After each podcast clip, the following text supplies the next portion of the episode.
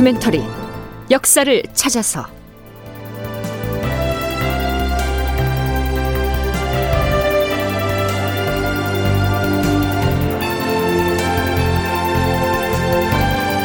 제 958편 이순신 해로 통행첩을 발행하다. 극본 이상락 연출 최홍준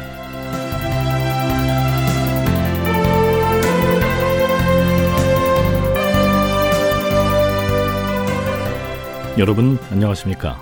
역사를 찾아서의 김석환입니다.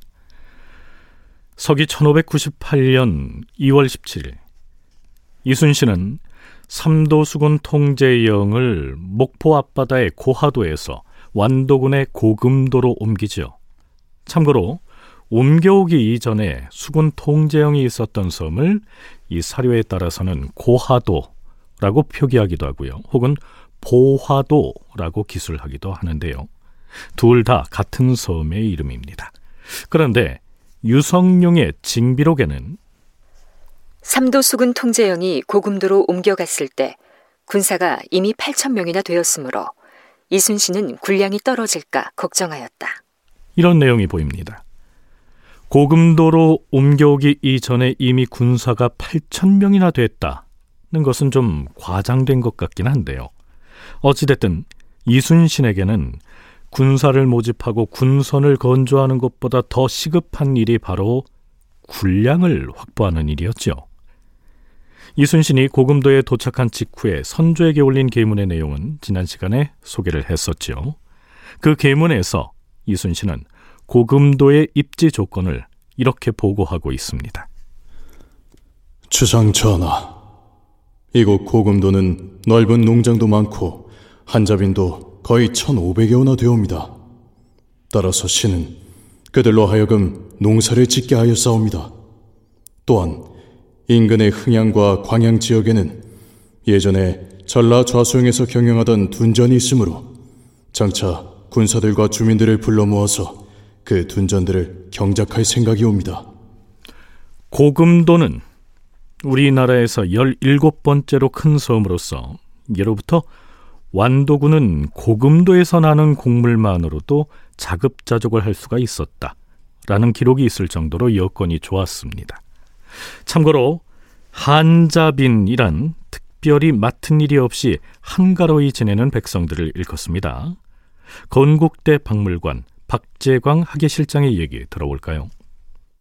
이순신 장군은 고금도에서 이제 선박 확보 그리고 이제 병력을 확보를 해야 되는 거고 군량도 확보를 해야 되겠죠. 그래서 고금도에 같은 경우에는 한자빈 1,500호 정도가 있다고 그래요. 그들을 모집을 해서 그들을 이용을 해서 이제 전선을 만들게 되죠. 그리고 이제 둔전을 개발해서 군량미도 비축하고 특히 이제 고금도 같은 경우에는 토지가 비옥하고 좀 백성들이 많아서 조금은 그게 더 수월했던 것으로 보여지고요. 그래서 실질적으로 또 이제 그 주변을 통행하는 해로 통행첩을 발해서 나름대로 세수도 확보를 하면서 이제 좀 조선 수군이 새롭게 재건할 수 있는 투대를 만들었다라고 생각이 돼. 그래서 뭐 유성룡이 같은 경우는 징비록이라고 하는 책이 있잖아요. 그 책에서 유성룡은 징비록이라는 책에서 이순신이 고금도에 주둔하면서 군량이 떨어질까 걱정하여 해로 통행첩을 만들었다. 이렇게 적고 있습니다. 해로 통행첩이란 말이 좀 생소하지요. 둔전을 경작해서 양곡을 수확하더라도 가을까지 기다려야 했기 때문에 군량 확보를 위해서 뭔가 비상한 계책을 세우지 않으면 안 됐겠죠. 그래서 생각해낸 것이 바로 해로 통행첩입니다. 징비록의 기사에 근거해서 이순신이 휘하 장수들과 군량 확보 방안을 논의하는 상황을 가상해 보면 이렇습니다.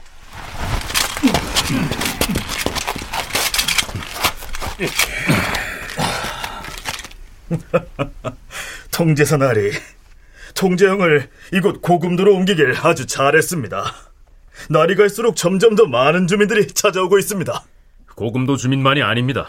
인근의 도서 지역 어민들도 그동안 외적을 피해 이리저리 도망다니다가 통제사 나리가 고금도에 오셨다는 소문을 듣고서 무슨 일이든 돕겠다고 배를 타고 폭으로 몰려들고 있습니다. 뿐만 아니라 피랑 같던 장정들과 예전에 전라좌수영의 수군이었던 자들도 하나둘 돌아오고 있습니다. 그래. 이 찾아온 사람들을 어떻게 관리하고 있는가? 나리께서 명하신 대로 농사를 지어본 사람은 둔전 경작에 투입하고 목수일 해본 사람은 전함을 건조하는 쪽으로 배정하고 일부 장정들은 수군 병사로 받아들여서 노전는 격군으로 배치하고 있습니다. 아, 이 문제는 군량을 확보하는 일인데. 해도를 가져와 보라. 예, 나리. 여기 있습니다.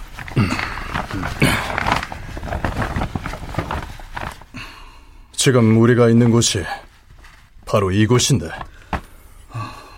국가에서 운항하는 공연 선박들 말고 개인 선박들은 어느 수로를 통해서 왕래하는가? 나리, 이곳 지리나 수로는 제가 잘 알고 있습니다. 고기잡이를 하는 어선들은 이쪽 금당도, 평일도, 생일도 등지에 바다를 왕래하면서 어업을 해왔는데 그동안 외적의 함선이 출몰하는 바람에 거의 발이 묶여 있다시피 했습니다. 뿐만 아니라 장사를 하는 상선들도 서해안을 타고 이쪽으로 내려와서 여기 고금도 앞바다를 지나서 흥양군의 나로도를 거쳐 경상도 해안으로 다녔는데 지금은 외적이 두려워서 여수나 순천 쪽으로는 감히 선박을 운행하지 못하는 실정입니다. 나리, 하지만 이제 고금도에 수군 통제영이 자리 잡았으니 여기서부터 다른 도서 지역을 왕래하거나 혹은 서해안 쪽으로 나아가는 백길은 우리 수군이 관리를 해야 합니다. 음, 바로 그것이다. 나는 이곳 고금도에 주둔하는 우리 수군이 자급자족할 수 있는 방편을 바로 거기서 찾고자 한다.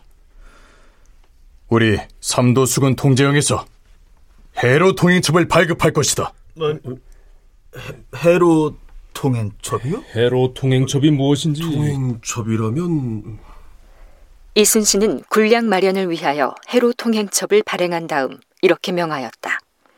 삼도 수군 통제사로서 명을 내린다. 앞으로 경상, 전라, 충청 등 삼도의 연해를 통행하는 모든 공성과 사선은 삼도 수군 통제영에서 발행한 해로 통행의 첩지를 지참해야 한다. 만일 이 해로 통행증을 지참하지 아니한 모든 선박의 선주는 간세로 간주하고 통행을 금할 것이다. 간세 이것은 곧 간첩을 말합니다. 통행증이 없는 배는 간첩선으로 취급하겠다는 선포를 한 것이죠. 자, 그렇다면 해로 통행증을 발급받으려면 어떻게 해야 했을까요?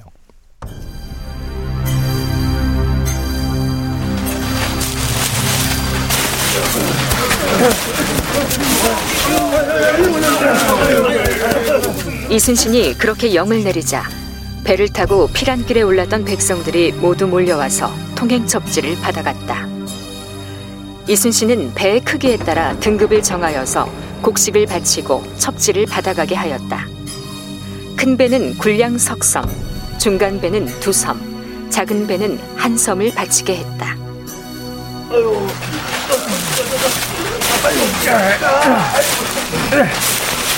우리 배는 중선이니 소섬을 가져왔습니다요.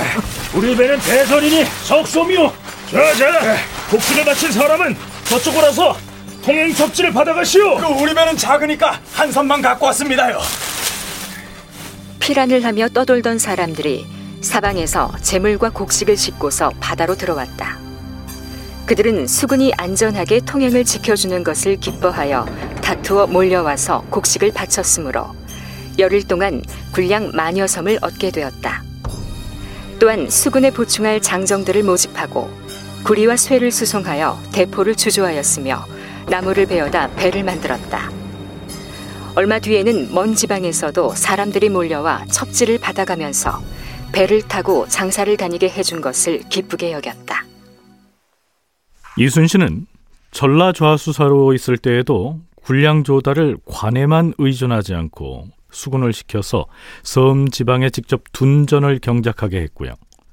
경상도 쪽에서 피란 나온 주민들을 전라 좌수영의 섬에다 상륙시켜서 농사를 짓게 했었지요.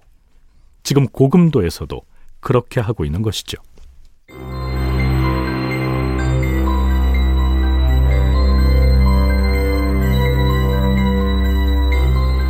그 해, 그러니까 1598년 4월 3일, 선조는 명나라 제동 마귀를 면담하죠.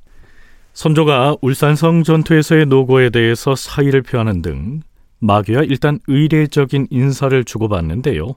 다음 이야기가 이렇게 이어집니다. 아, 국왕 전하, 이번에 수군 동재영을 고금도로 옮겼다는데 이순신이 거느리고 있는 수군 병사가 얼마나 됩니까? 대략 2천명쯤 되는 것으로 알고 있소이다. 음, 지금 우리 중국의 수병도 대거 조선으로 오고 있다는데 국왕께서는 그 소식을 들어 알고 있습니까? 예, 그리 들었소이다. 허면 중국의 수군을 통솔하는 장수는 어떤 사람이요? 총병 두 명이 수군을 거느리고 오는데 그 중에 총병 주덕은 강화도의 서쪽 바다를 지킬 것이고 총병 진리는 군사를 이끌고 남쪽으로 갈 것입니다. 나는 조선의 바닷길의 형세가 어떠한지 잘 모르는데 그 만약 2만 명의 수군으로 선제 공격을 한다면 왜 적의 수중에 들어있는 한산도를 탈환할 수 있겠습니까? 과인 역시 수로의 형세를 잘 몰라 경솔하게 대답하지 못하겠소이다. 그리고 5월 16일의 실록 기사에는 이런 내용이 등장합니다. 진린의 군사 9천여 명이 4월 27일에 요동에 도착하였다. 또한 유정은 이미 군사를 이끌고 의주에 도착하였는데 그가 보낸 선발대는 1만 3천여 명이었다. 또한 병마 3천이 따로 평양에서 출발하였다. 울산성 전투를 앞둔 무렵부터 명나라군의 전략이 매우 적극적이고 속전속결 방식으로 변했다는 점은 지난 시간에 언급했었죠.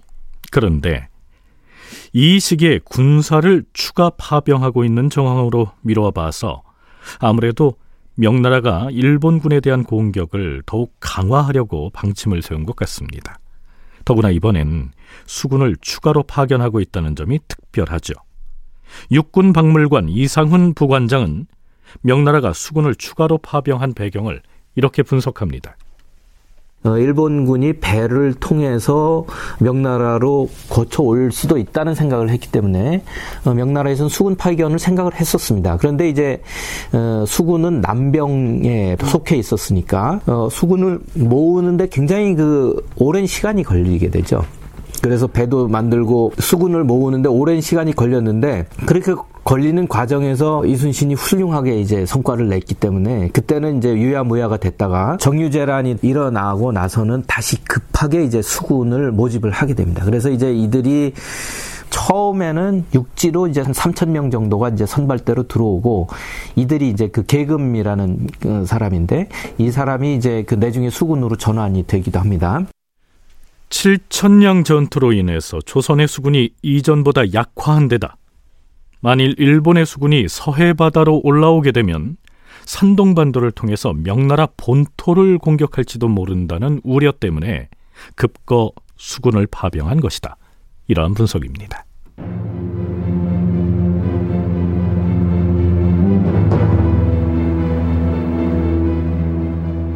6월 24일 어전에서 열린 비변사 당상 회의.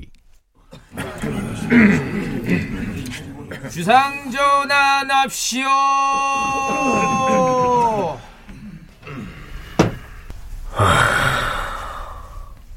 지금 고금도로 옮긴 삼도 수군 통제영은 어찌 운영되고 있는가? 이제 곧 중국의 수군이 그쪽으로 내려갈 것이라 했는데 군량 문제는 또 어찌 해야 되는가? 주상 전하, 고금도로 간 이순신은 인근에 떠돌아다니며 피란하는 사람들을 수습하여 군병으로 훈련시킴으로써 전력을 상당 수준으로 보강하여 싸웁니다.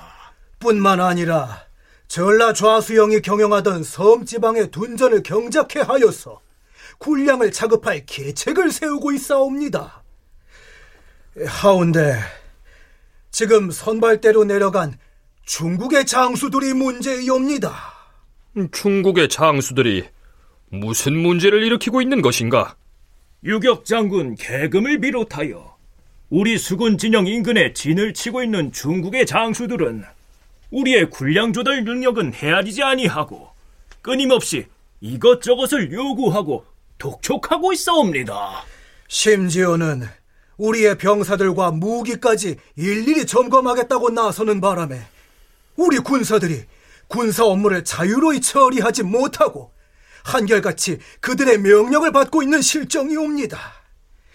중국 장수들로 인한 그간의 폐해단은 이로 말할 수가 없을 정도이옵니다. 중국에서 온 수군의 군량 문제는 어떻게 해결하고 있는가? 중국에서 국경 너머에 실어다 놓은 군량은 육지로 운반을 할 수가 없어서 할 수 없이 우리나라 수군의 군량을 덜어서 우선 공급을 하고 있사온데 이러다간 그나마 조금 마련해 놓은 군량마저도 머지않아 고갈되고 말 것이옵니다. 신들은 이 점이 몹시 우려되옵니다. 우선 중국의 수군을 우리 수군과 분리해 놓아야 하옵니다. 우리 수군 통제형 인근에서 지형이 좋은 곳을 물색하여서 서로 바라보이는 지역에 나누어 주둔하게 하시옵소서. 그렇게 양국의 수군 진영이 기각지세를 구축한다면 밖으로는 웅장한 형세를 이루고 안으로도 진퇴를 자유롭게 할 수 있어서 편리할 것이옵니다. 하오나 지금은 이미 복건성의 수군을 거느리고 온 유격장군 계금과 이순신이 함께 거처하고 있으니 그 일도 행하기가 어렵사옵니다. 그러나 이순신과 함께 머무르고 있는 유격 장군 계금에게 우리 수군 진영에서 나가달라고 할 수는 없는 일 아닌가? 더구나 우리 수군에 대한 지휘권마저 요구하고 있는 터에 전하, 우선 전하의 명의로 이렇게 회답을 하시옵소서. 우리 조선의 수군은 칠천량에서 패전한 이후로 함선과 무기를 모두 잃어버려서 현재 남아있는 것이 거의 없는 지경이요. 지금 고금도에 있는 군사들이라야 해상을 따라 떠돌아다니는 백성들을 수습하여서 가까스로 모양을 갖추고 있소이다.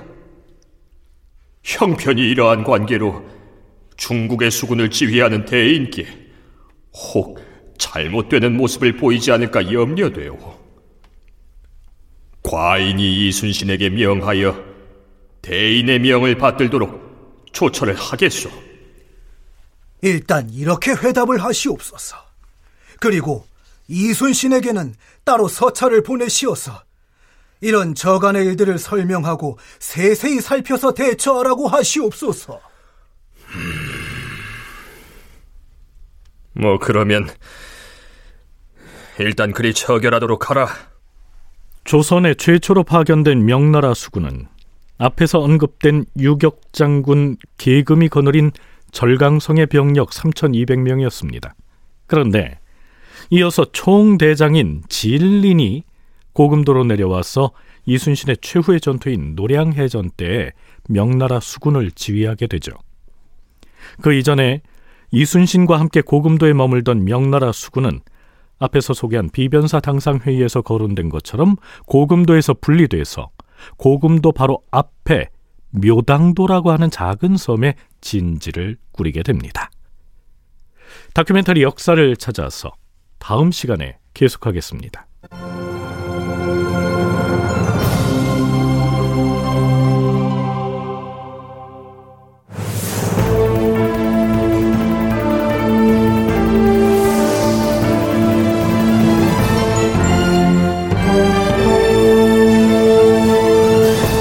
다큐멘터리 역사를 찾아서 제 958편 이순신 해로 통행첩을 발행하다 이상락 극본 최웅준 연출로 보내드렸습니다.